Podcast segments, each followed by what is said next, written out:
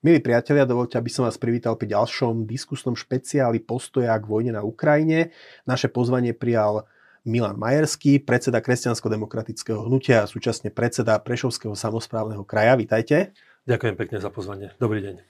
Vy ste vlastne priamo na hraniciach spoločne s Košickým samozprávnym krajom, Prešovský samozprávny kraj hraničí s Ukrajinou, s krajinou, ktorá sa zmieta vo vojne. Na vašom území je hraničný priechod Ubľa, čiže vy ste ako keby prvý na rane, pokiaľ idú, ide o, tých, o tie davy ľudí, ktorí denne prechádzajú hranicou. Aj viete, že koľko denne príde e, ľudí z Ukrajiny, utečencov na územie Prešovského kraja? Tak tie počty sú rôzne. Viete, Prešovský samozprávny kraj od prvého momentu e, sa zmobilizoval a nastavil všetky systémy tak, aby ľudia na hraniciach nemuseli dlho ostať, aby mohli ísť postupne do územia, lebo aj samotná obec Ubľa touto cestou chcem aj poďakovať pani starostke, ktorá naozaj vyvinula maximálne úsilie na to, aby utečenci mali všetko komfort v tých prvých chvíľach, momentoch, hodinách, niektorí možno aj jednu, dve noci ale potom idú ďalej. Je to v tisíckach. Uh, niekedy to je 5 tisíc, niekedy 7 tisíc, v závislosti od toho. Líši sa to deň čo deň. Áno, líši sa to každý jeden deň. Teraz sú tie čísla už trochu menšie. Je pravda, že sú menšie, ale samozrejme vojnový konflikt ešte neskončil. Ono to môže prísť tak, že my ich budeme prijímať eh, v horizonte niekoľkých týždňov, mesiacov, nakoľko sa bude hrodiť konflikt, aj v desiatkoch tisícach. Takže toto, toto je ešte otvorené, ale chceme naozaj, aby dôstojne prišli títo ľudia na územie Slovenska a mali dôstojný pobyt. Či už to bude jeden, dva dní, alebo možno aj niekoľko rokov. Chceme, aby mali všetko komfort ako ľudia, ktorí sú k nám vítaní.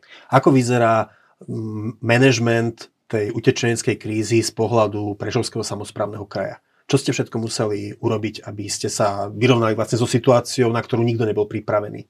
A kde, kde vlastne sa pýta teda pomoc všetkých zložiek spoločnosti od vlády v Bratislave cez samozprávy, cez obce až po mm, charitatívne cirkevné organizácie a vlastne pomoc jednotlivých občanov. Presne tak, v podstate covidová kríza, keď skončila, my sme celý ten krízový štáb museli ako keby prevexlovať presne na utečeneckú krízu, čiže krízový štáb už nerieši covid, ale rieši utečencov. A pomenovali ste to veľmi dobre ak nespolupracujú všetky zložky, či už je to miestna samozpráva, regionálna samozpráva alebo štátna správa cez okresné úrady a jednotlivé ministerstva, nemôžeme to zvládnuť dobre. Každý jeden z tých, ktorí sú aktérom jednej, jednej z tých zložiek, musia sa zapojiť naplno, musia vedieť komunikovať a musia vedieť hneď a okamžite rozhodovať. Problém je, že ľudia sa boja rozhodnúť. Ako náhle nerozhodujú, vtedy nie je ani výsledok. To je asi aj dané takouto logikou byrokratického rozhodovania, že keď ste úradník, tak e, ste vždy cepovaní, že musíte rozhodovať presne podľa zákona a stále ste v nejakom, v nejakom rytme nejakých postupov, ktoré sú viac menej rovnaké, ale táto situácia je nová. To znamená, že asi ten strach z prevzatia zodpovednosti je tam veľký. Že vykročím z tej role zákona a potom ma môžu o pol roka, o rok stíhať alebo nejakým spôsobom sankcionovať za moju prácu. Čiže asi je to aj pochopiteľné. Je to tak, ale e, otázka svedomia je, že čo je väčšia hodnota. Nejaký paragraf, ktorý je niekde napísaný, alebo ľudský život, ktorý mi tu stojí pred budovou a nemám ho kde dať a chcem mu poskytnúť prístrešie. Mhm. Predsa tá najväčšia hodnota musí byť ten ľudský život, či je to Ukrajinec alebo Slovak.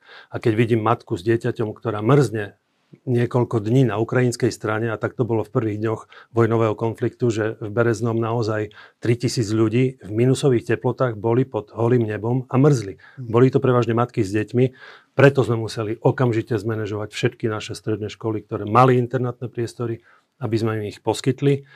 No a potom už nasleduje tá naša byrokratizácia s okresnými úradmi a chvála Bohu, teraz to už je na dobrej ceste Máme podpísané dokumenty, že sa stávame subjektom hospodárskej mobilizácie, to znamená, máme podpísaný príkazný list a všetky finančné prostriedky, ktoré vynaložíme na týchto ľudí, budú nám automaticky preplatené tak, aby títo ľudia a v podstate aj vyšší územný celok mali všetky veci tak, ako majú byť.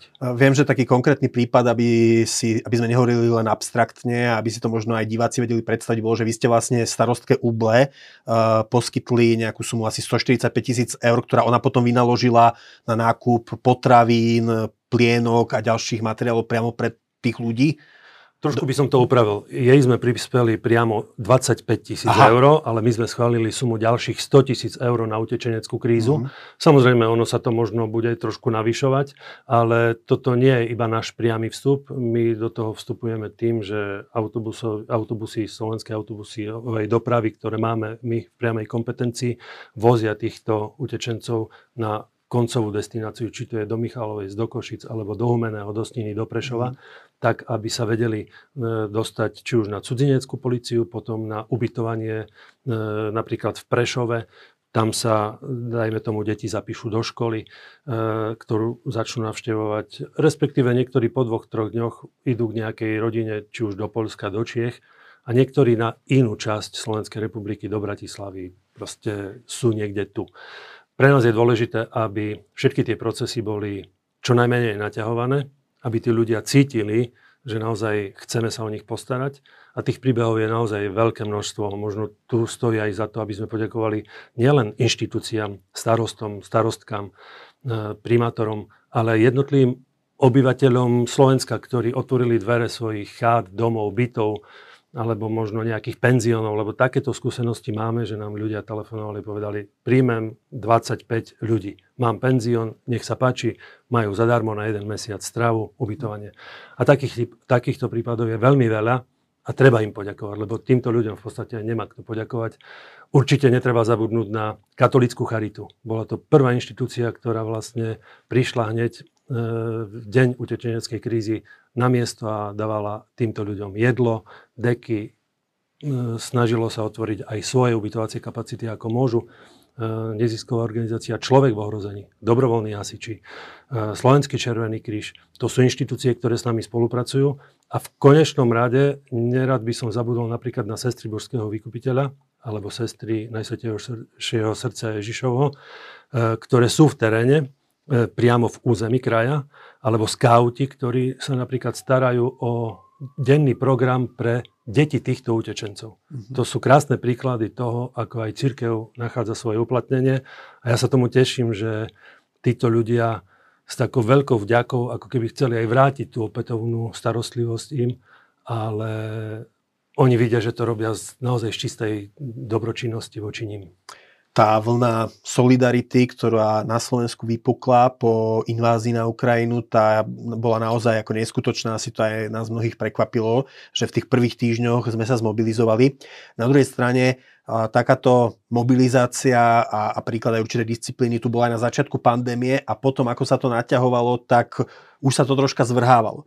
No a teraz e, je na, sú naozaj situácie, kedy povedzme hotelieri, majiteľia penziónov ubytovali ľudí, ale áno, spomenuli ste to, že máme, majú, za, majú všetko zadarmo, ale na mesiac. Uh, ľudia, ktorí ich prichýlili do svojich domovov, teraz áno, dá sa to zniesť týždeň, dá sa to zniesť mesiac, ale povedzme si, že možno aj keby sme z našej vlastnej rodiny niekoho zobrali pod jednu strechu, tak dochádzalo by možno k napätiam. A samozrejme, že ľudia sú všelijakí aj na strane tých, ktorí utekajú, že niekedy E, si tá príjmajúca rodina a tá prichádzajúca nesadnú. Inými slovami, e, začína sa už po mesiaci kryštalizovať, že e, to nie je dlhodobé systémové riešenie nehať tých ľudí po súkromných domácnostiach a ubytovniach. Plánujete už nejaký ďalší krok, že teda čo robiť potom, ako možno to počiatočné, tá počiatočná vlna solidarity troška upadne? Tak ten začiatok vašej otázky bol veľmi dobre vystihnutý, lebo vojna je zlo, ale to zlo na druhej strane dokáže vyplaviť z ľudského vnútra aj to dobro, ktoré mhm. tam je. A tá naozaj neopísateľná vlna solidarity v jednotlivých častiach celého Slovenska bola taká, že človek až pozeral, že fakt títo ľudia sú ochotní zobrať k sebe domov človeka, ktorého vôbec nikdy nevideli, nepoznajú a fakt na niekoľko dní. Nie je to ale udržateľné, áno, tá vlna aj solidarity, ale skôr možno povedané ešte nadšenia, ona, ona skôr alebo neskôr upadne. A potom prichádza tá realita, že už nám tu je tesno. Že uh-huh. už možno aj na jeden, dva mesiace áno, ale potom už by sme chceli, aby ten človek si našiel svoje bývanie, svoju prácu, školu pre svoje deti a vieme ho mať ako za suseda, to nie je problém, lebo nie je to mentalita vzdialená nám, ale v mojom dome, v mojom byte možno nie na celý čas. Takže toto je pravda, ale tu už musí možno ako koordinátor nastúpiť štát uh-huh. so svojimi zložkami, či už cez úrady práce, či, či cez uh, ďalšie iné zložky, ktoré má k dispozícii. aby títo ľudia mali kde bývať. Samozrejme, je dlhodobo známe, že na Slovensku je veľmi málo nájomného bývania. To je mhm. pravda, ale sú ešte stále kapacity na ubytovanie, či sú to penzióny, ktoré by sa možno dali svojím spôsobom prebudovať na nejaké bývanie rodinného typu. A tam je úvaha, a zatiaľ neviem, či to bude zrealizované naplno alebo nie, bolo nám naznačené aj ako predsedom samozprávnych krajov, že z plánu obnovy a odolnosti možno jeden z takýchto programov bude realizovaný, aby sa prestavili, prestav, prebudovali niektoré ubytovacie kapacity na takéto e, kapacity možno byty rodinného typu mm-hmm. pre tých, ktorí prišli z Ukrajiny. V v pôsobnosti samozprávneho kraja sú aj stredné školy. Teraz e, prichádza množstvo žiakov a e, detí v školopovinnom veku alebo študentov. E, aký má, aké máte skúsenosti s ich umiestňovaním? Ide to mm, lebo vieme, že aj keď sa hlásia na stredné školy, tak častokrát aj, Sloven, aj na Slovensku máme problém, že rodičia majú o niektoré školy väčší záujem, než teda tie školy dokážu poskytnúť miest. Ako k tomuto pristupujete? Snažíte sa nejakým spôsobom navršiť tie miesta? Vytvárate potom pre tie školy aj iné finančné možnosti, aby to utiahli? Ako, e, aká je to vlastne výzva s umiestňovaním na školy? Každý jeden žiak, ktorý príde na strednú školu, je to iba benefit. Je to benefit pre všetkým finančný, lebo máme normatívne financovanie na žiaka. To znamená, že prilepší si aj škola ale je tu na druhej strane aj benefit osobný alebo taký benefit rozvoja. Ten žiak, ktorý prichádza z inej krajiny, prináša aj nové talenty alebo nové schopnosti, ktoré sú v rámci tej konkurencie schopnosti žiakov. Treba povedať jednu dôležitú vec, že Prešovský samozprávny kraj je jediný, ktorý má aj ukrajinské ah. gymnázium a strednú školu spojenú so základnou školou. Tam nám v podstate za ten mesiac utečeneckej krízy pribudlo 129 žiakov, myslím, že k dnešnému dňu je to naozaj silné číslo, lebo už sme v podstate na hrane kapacity tejto školy a preto už e, v podstate diverzifikujeme tých žiakov na jednotlivé základné a stredné školy inde e, v rámci e, krajského mesta, ale v rámci toho, že títo ľudia sú aj v iných okresoch, nielen v okresnom meste Prešov a v sídle kraja, tak príjmame samozrejme v jednotkách, respektíve v desiatkách aj na iné stredné školy týchto e, žiakov e, z utečeneckých rodín. E, a ešte sa spýtam, že ako riešite učiteľov? Je, mnohí, mnohí aj z tých utekajúcich zrejme môžu byť učitelia na ukrajinských školách. Snažíte sa týchto ľudí možno zamestnať, aby aj učili, aby ukrajinskí učiteľia učili ukrajinské deti? Presne tak. E, máme na to takú platformu, ktorá funguje v rámci telefónnej linky, že človek tam môže zavolať, keď chce pomôcť, alebo keď chce, aby mu bolo, bola poskytnutá pomoc. Vieme to aj simultáne prekladať do ukrajinského jazyka, keďže nie vždy každý sa vie dohovoriť. A naozaj cez túto linku, ktorá je každý deň k dispozícii, sme natrafili aj na učiteľov, ktorí už sú zapojení do e, výchovného procesu, ale zatiaľ iba svojím spôsobom ako asistenti. Postupne by sa aj toto mohlo, ale na to už máme my krátke, e, nemáme na to páky, na to už potrebujeme zapracovať aj rozhodnutia štátu, aby títo ľudia vedeli pôsobiť aj v našich školách ako asistenti napríklad.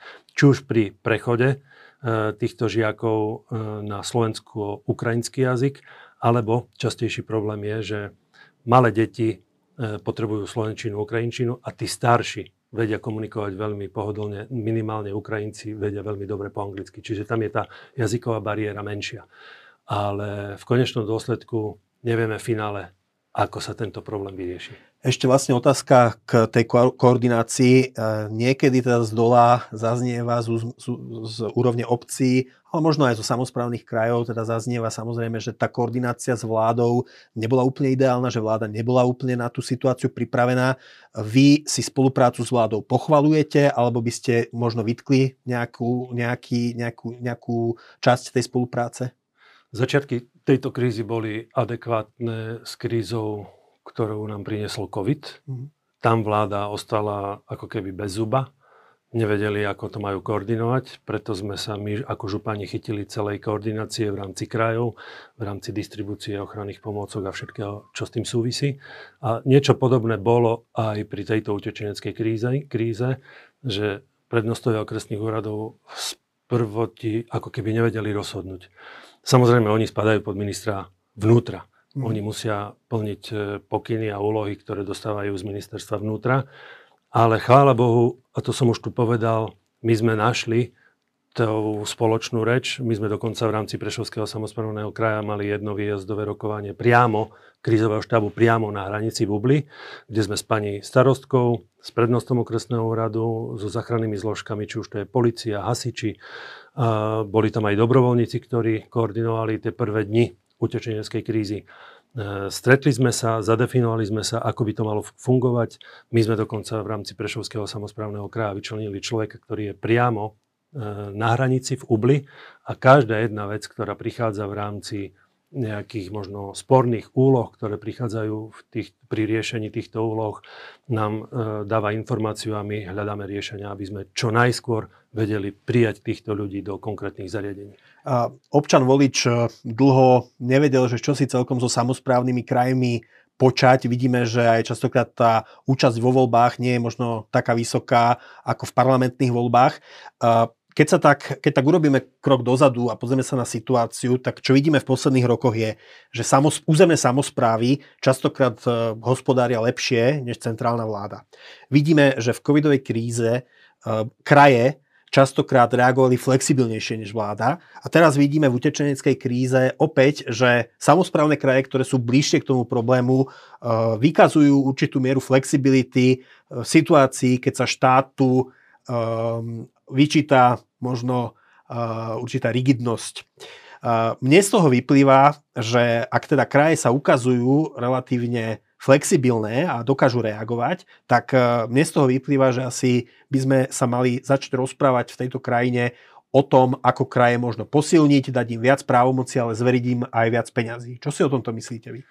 Tak toto v podstate, čo ste povedali, kopíruje stanovisko Združenia SK8, čiže Združenie samozprávnych krajov, lebo presne taký istý názor majú aj samozprávne kraje, aby bolo kompetenčne posilnené e, to rozhodovanie v rámci krajov, aby vláda preniesla z ministerstiev viac kompetencií na jednotlivé samozprávne kraje. E, je to v podstate český model alebo polský model, kde tá decentralizácia bola presunutá z kompetencií štátu na kompetencie jednotlivých samozprávnych krajov. V Čechách napríklad majú regionálne železnice, majú tzv. okienkovú agendu, či už sú to pasy, občianske preukazy, vodické preukazy a tak ďalej. Takže toto vieme naozaj my e, e, pokryť. Sú to kompetencie, ktoré sú priamo v kontakte s ľuďmi, ale treba zdôrazniť jednu dosť dôležitú vec, ktorá tu nebola spomenutá, ale naznačili ste ju. Samozprávne kraje sú naozaj na počet financií a na počet, alebo na množstvo financií a počet obyvateľov v rámci kraja vedia najefektívnejšie financovať s finančnými prostriedkami, ktoré dostávame v rámci e, podielových daní. Mm-hmm. A toto je e, veľmi dôležitý fakt, lebo nie je žiadna inštitúcia na Slovensku, ktorá vie e, s verejnými prostriedkami tak hospodárne nakladať, ako sú samozprávne kraje.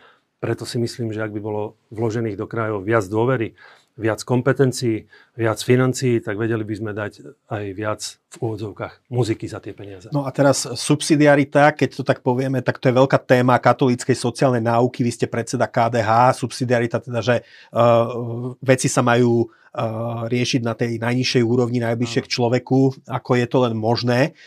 Stane sa decentralizáciou aj témou, politickou témou pre KDH? My to máme dlhodobo ako tému. E, decentralizácia a subsidiarita v podstate priamo súvisia. Už ten náš vstup do Európskej únie je jedna z podmienok, ktorú sme dostali, aby bol medzi územ, miestnou samozprávou a štátnou správou ešte jeden člen alebo jeden článok, to je regionálna samozpráva, čiže vyš, vyššie územné celky. To je len kompetenčne ak by sme boli posilnení, vedeli by sme v rámci subsidiarity naozaj o mnoho efektívnejšie fungovať a vedeli by sme tie problémy v území, v teréne o mnoho lepšie v spolupráci so starostami a primátormi vyriešiť. Prečo to napríklad e, voliči častokrát neregistrujú? Prečo si túto tému s vami nespájajú? Je známe, že Richard Rybníček mal svojho času taký plán vstúpiť do politiky s témou e, premeniť Slovensko na nejaký počet 18 e, 24 uh, prirodzených regiónov, on to nazýval kantóny, môžeme hovoriť o názve župy, akokoľvek. Uh, namutil s tým vodu, zistilo sa, že o to nie je záujem, lebo ľudia si to nevedeli uh, úplne spojiť s ničím takým hľadateľným, ale prečo si to ľudia nespájajú teda s KDH? Častokrát my aj vidíme teda v našich diskusiách, že veľa našich čitateľov sú uh, buď voliči KDH z minulosti, alebo stále volia, alebo by uh, ho chceli voliť v budúcnosti, ale majú povedzme pocit, že nepoznajú uh, nepoznajú priority KDH, nepočujú politikov KDH, nepočujú jeho vyjadrenia možno k aktuálnym témam dní. Prečo je to tak? Tak e, možno preto, že sme nemali silného reprezentanta, ktorý by túto tému prevzal a nejak dostal do popredia. Teraz si myslím, že témou, ktorou je aj 8 volebných obvodov, ktorú komunikujeme a dosť intenzívne. Mali sme k tomu už myslím, že dve kampane, ktoré... Hm, že by nebolo Slovensku jeden obvod, áno, ale bolo by 8 podľa krajov. A to je jedna z tých častí nosných tém, ktorá súvisí aj s 8 samozprávnymi krajmi. Mm. Teda ľudia... si ľudia volili v regiónoch z kandidátky poslancov, ktorí žijú teda v tom regióne, teda v ich blízkosti. Presne tak, čiže každý jeden samozprávny kraj by mal na počet obyvateľov zástupcu svojho v e, Národnej rade a s tým je aj trošku možno taká identifikácia e, s krajom, v ktorom žijem, v ktorom pôsobím. Ja si myslím, že ak by naozaj bol zmenený zákon o voľbách, ľudia by si o mnoho viac a o mnoho viac vedeli uvedomiť, že ten samozprávny kraj, v ktorom žijem, je môjim krajom. Tu ešte ale jednu vec dodám. Ono, e, tie samozprávne kraje, ak niekto povie, že mali by sme ich ro- robiť tradične, historicky, tak ako bolo niekedy, tak to sa už nedá. Nedá sa, lebo sa zmenili niektoré sídla, sú Presne. väčšie, zmenili sa spádové územia. Presne tak. Počet obyvateľov v jednom by bol taký, v inom úplne iný. Niektoré mali presah až na iné štáty, mm-hmm. hej, ak by sme išli historicky, čiže ono fakt e, bolo by to zložitejšie a znovu premaľovávať tie hranice a znovu e, kresliť niečo iné, znovu ľudí, ktorí sú v jednom kraji, by mali patriť do iného, to je iba nápor na verejné financie a ja si myslím, že toto už nemá zmysel, preto hovoríme, dajme tým krajom, ktoré sú, viac kompetencií, viac peňazí a garantujem mám osobnú skúsenosť, čiže nehovorím to iba ako predseda KDH, ale ako predseda samozprávneho kraja, vieme dať naozaj za tieto peniaze dobrú službu občanovi. Poďme ešte ku KDH. Teda KDH je strana s celoslovenskými ambíciami, čiže vy ste, ste síce regionálny politik, ale súčasne hovoríte za stranu, ktorá teda je celoštátna, má celoštátne ambície, chce sa vrátiť do Národnej rady.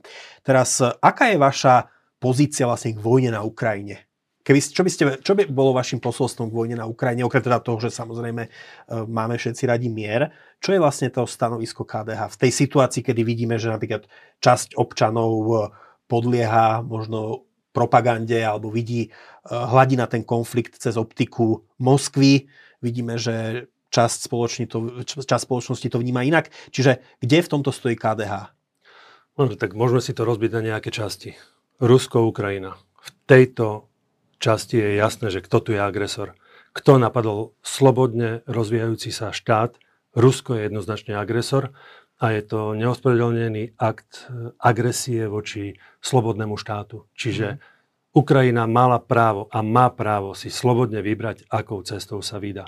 Toto bolo zo strany agresora Kremla, Putina a Ruska poprete. Mm. To je prvý základný fakt. Druhý základný fakt je ten, že oceňujem Európsku úniu ako takú, že sa zomkla a dala jednotný postoj k sankciám voči Rusku. To bolo až prekvapenie toto, pre všetkých. Toto že... mňa naozaj tak šokovalo, že som nečakal, že jednotný postoj dá celá únia bez toho, že by niekto vetoval toto mm. rozhodnutie. To, mňa to naozaj tak veľmi pozitívne nadchlo. E, dokonca mňa nadchol postoj samotného českého prezidenta Zemana, ktorý zmenil zrazu zo dňa na deň a urobil obrovský obrad v pohľade Povedal, na Rusko. Že sa uznal svoju chybu. Hej. A uznal si chybu. Tam sa v Čechách sa dala dohromady koalícia, vládna koalícia, opozícia, dokonca prezident Zeman, ktorý dovtedy tvrdil niečo úplne iné. A rovnakým pohľadom, retorikou a postojom na rúskú agresiu dali najavo svoj pohľad. Smutné je, že na Slovensku opozícia stále chce vyptolkať e, politický kapitál a chcú proste zahmlievať, spochybňovať. Veď tu je na slnko jasnejšie, keď 141 krajín e, OSN dá nejaké stanovisko a odsudí ruskú agresiu a zrazu naša opozícia na Slovensku ide politikarčiť a vytlkať z toho body. To je, to je niečo nezmyselné. Samozrejme, treba povedať ešte taký možno osobný pohľad KDH. Stojíme za ukrajinským ľudom, ale treba povedať, že stojíme aj za ruským ľudom a bieloruským ľudom, ktorí žijú v totalitných krajinách a slobodne chcú prejaviť svoj názor a sú za to väznení. KDH stojí na disente a disidenti aj tvorili alebo tvoria KDH ešte z tých e, čias pred revolúcie, spred revolúcie. A vieme, aké to je, keď niekto povie svoj názor a je za to perzekuovaný. Na druhej dnes... strane, ak môžem teda troška si rýpnúť, že teda ten jeden z tých dizidentov je dnes najhlasnejším uh, takým hlas, najhlasnejšou trúbou uh, ruského postoja na Slovensku je Jan Čarnogórsky, bývalý predseda KDH. Preto som sa aj spýtal na tú zahraničnú pozíciu KDH v tejto oblasti. A ja som aj čakal, že táto otázka skôr alebo neskôr príde v ktoromkoľvek médii, médiu. Uh, mňa je, pre, u nás pre KDH je dôležité, že my sme svoj pohľad na jeho názory na Rusko a na ruskú agresiu dali jasne najavo. Dištancovali sme sa od nich. E, pán Čarnogurský už roky nie je členom KDH, mm-hmm. nemá z KDH nič spoločné momentálne. E, fakt, myslím, že viac ako 10 rokov už nie je členom mm-hmm. a, a predsedom viac ako 20 rokov. Takže pre nás je Jan Čarnogurský človek, ktorý sa vzdialil názorovo od uh, hodnôt, ktoré zastáva KDH. Je ale pravda, že to, čo reprezentuje on, čiastočne reflektuje aj takú určitú rozpoltenosť, ktorá existuje povedzme medzi tou skupinou, tým segmentom voličov, ktorý v minulosti zvykol volievať KDH, taký ten konzervatívno-kresťanský volič, kde môžu tu byť určité sympatie alebo určité pochopenie pre ruské stanovisko. A vy samozrejme uh, bojujete o každú desatinku percenta, čiže máte aj porozumenie voči tým ľuďom, ktorí možno hovoria, neháčme to Rusko, netlačme úplne to Rusko do kúta, Uh, buďme, buďme troška rovnovážnejší. Máte porozumenie pre týchto ľudí, alebo čo by ste teda, ako by ste potom, čo by ste povedali týmto ľuďom? Máme porozumenie, veď som to pred chvíľou povedal. Stojíme na strane slušných Rusov, ktorí chcú žiť v slobodnej krajine. Mm. Máme porozumenie a chceme, aby aj oni žili v slušnej demokratickej krajine. Lenže zoberme si ten vývoj, historický vývoj, keď už možno z čias cara to Rusko vždy chcelo mať nejakého mocného pána, ktorý za nich bude rozhodovať a niekedy možno málo kriticky alebo až nekriticky pozerali na to, čo sa deje. Ako boli vyhľadzované jednotlivé skupiny, ako boli vytvárané gulagy, ako bol hladomor na Ukrajine. Proste všetky tie historické fakty, tu by sme mohli veľmi dlho sedieť. Stojíme na strane aj e, ruského ľudu, ktorý chce žiť e, v slobodnej krajine. Mm. Ešte sa spýtam, ešte sa spýtam teda možno na taký stredoeurópsky kontext. V Maďarsku, vy ste konzervatívna strana, v Maďarsku je veľmi silná konzervatívna strana v podobe Fidesu, ktorá teda čakajú teraz test veľmi ostrosledovanými voľbami. V Polsku vidíme to strana Právo a spravodlivosť. Poliaci a Maďari, ktorí boli doteraz veľkí kamaráti, sa troška rozkmotrili práve na tom odlišnom vzťahu k Rusku. E, ktorý ten, ktorý, ktorý ten postoj je vám sympatickejší, alebo celkové, keď sa bavíme nielen o zahraničnej politike, pozeráte, keď sa, keď sa orientujete na nejaké zahraničné vzory, pozerá, pozeráte skôr na sever alebo na juh? Na Slovensku sa hovorí, že v núdzi poznáš priateľa, a v, možno v štátnej politike alebo v medzištátnej e, v kríze spozna, spoznáš spojenca. A tu sme presne v tomto bode. Poliaci sa jasne začali identifikovať, že chcú pomôcť Ukrajincom, chcú ich naozaj chrániť, chcú ich prijať. Konec koncov je tam slabá jazyková bariéra, že vedia sa tí ľudia stotožniť. Najviac Ukrajincov práve smeruje do Polska. Mne je o mnoho sympatickejšie, ak mám odpovedať na vašu otázku, postoj Polska, mm. postoj Poliakov. Konec koncov cez Poliakov máme rozbehnutých veľa cezhraničných projektov, čiže my tú mentalitu, identitu poznáme, sme si blízki ľudsky, názorovo, máme rôzne stretnutia, e, takže je mi to o mnoho bližšie. Trošku sa čudujem Viktorovi Orbánovi, že teraz pred voľbami si dokázal zariskovať takto aj so svojou krajinou, aj so svojou, so svojou pozíciou, lebo mal prejaviť väčšiu solidaritu Ukrajincom. Zrejme vaša otázka smeruje aj k tomu, že eh, nechcel, aby cez jeho krajinu prúdili dodávky zbraní eh, na Ukrajinu. A tá otázka by prišla skôr či neskôr. Ja som presvedčený, že keď je niekto napadnutý a táto agresia je neospravedlniteľná, Ukrajinci majú právo na spravodlivú obranu. A tu hovorím aj v zmysle možno morálky, e, možno aj katolíckej morálky. Ukrajinci majú právo na spravodlivú sebaobranu. Títo ľudia sa bránia. Veď keď niekomu umiera v zatvorenom meste, niekde v podzemnom kryte matka, čo jej pošleme SMS-ku drsamami? Jasne. Nepošleme jej zbraň, aby, sa, aby ju niekto bránil? Čo im máme poslať? Obvezy? Na to, aby si za, zaviazali, obviazali rány? Alebo to, aby sa mali čím brániť? Veď tu už sme naozaj e, v niečom úplne mimo, keď niekto začne tvrdiť, veď nech sa bráňa čím. Jasne. Čo majú vydávať letáky, majú písať Rusom ospravedlňujúce správy, musia sa nejak brániť. A táto vojna je nespravodlivá zo strany Ruska voči Ukrajine a oni majú právo na spravodlivú sebaobranu. Uh, tu sa vás ešte spýtam na jednu vec, kde sa spája teda vaša pozícia predsedu KDH a šéfa Prešovského kraja. To je otázka príchodu jednotiek NATO, ktoré majú posilniť obranu Slovenska. Uh, hovorí, sa teda, hovorí sa teda o nemeckej protizdušnej batérii alebo batériách, ktoré už sú na Slovensku, mali by prísť Američania. Uh, ste vy nejakým spôsobom do, tohto, do tohto zaangažovaní, alebo poviem to možno inak, ste pripravení v Prešovskom kraji, sú ľudia pripravení akceptovať, že aha, budú tu na našom území a na našich obciach sa pohybovať uh, vojaci iných armád? Hoci spriateľených?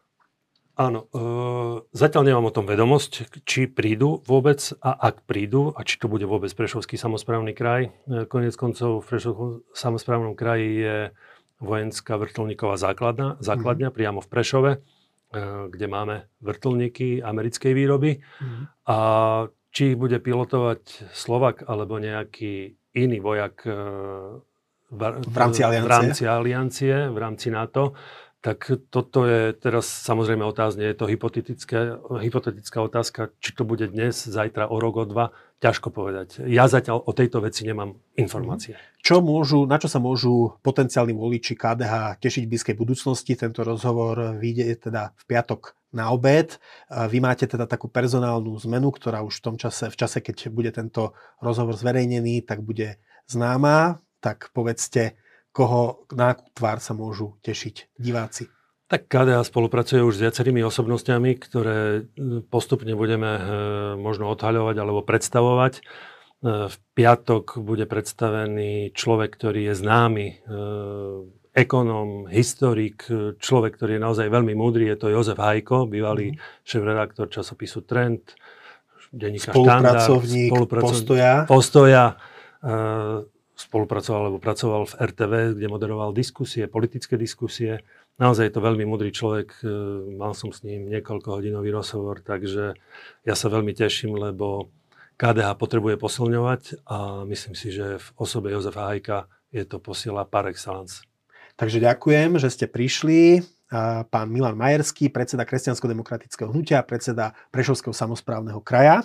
Ďakujem veľmi pekne, prajem všetko dobré. A ďakujem aj vám, milí diváci, že ste si nás zapli. Ak sa vám toto video páčilo, dajte nám na YouTube like a staňte sa odberateľmi kanála Postoj TV, potom už žiadna podobná diskusia neunikne vašej pozornosti. Pekný deň a dovidenia.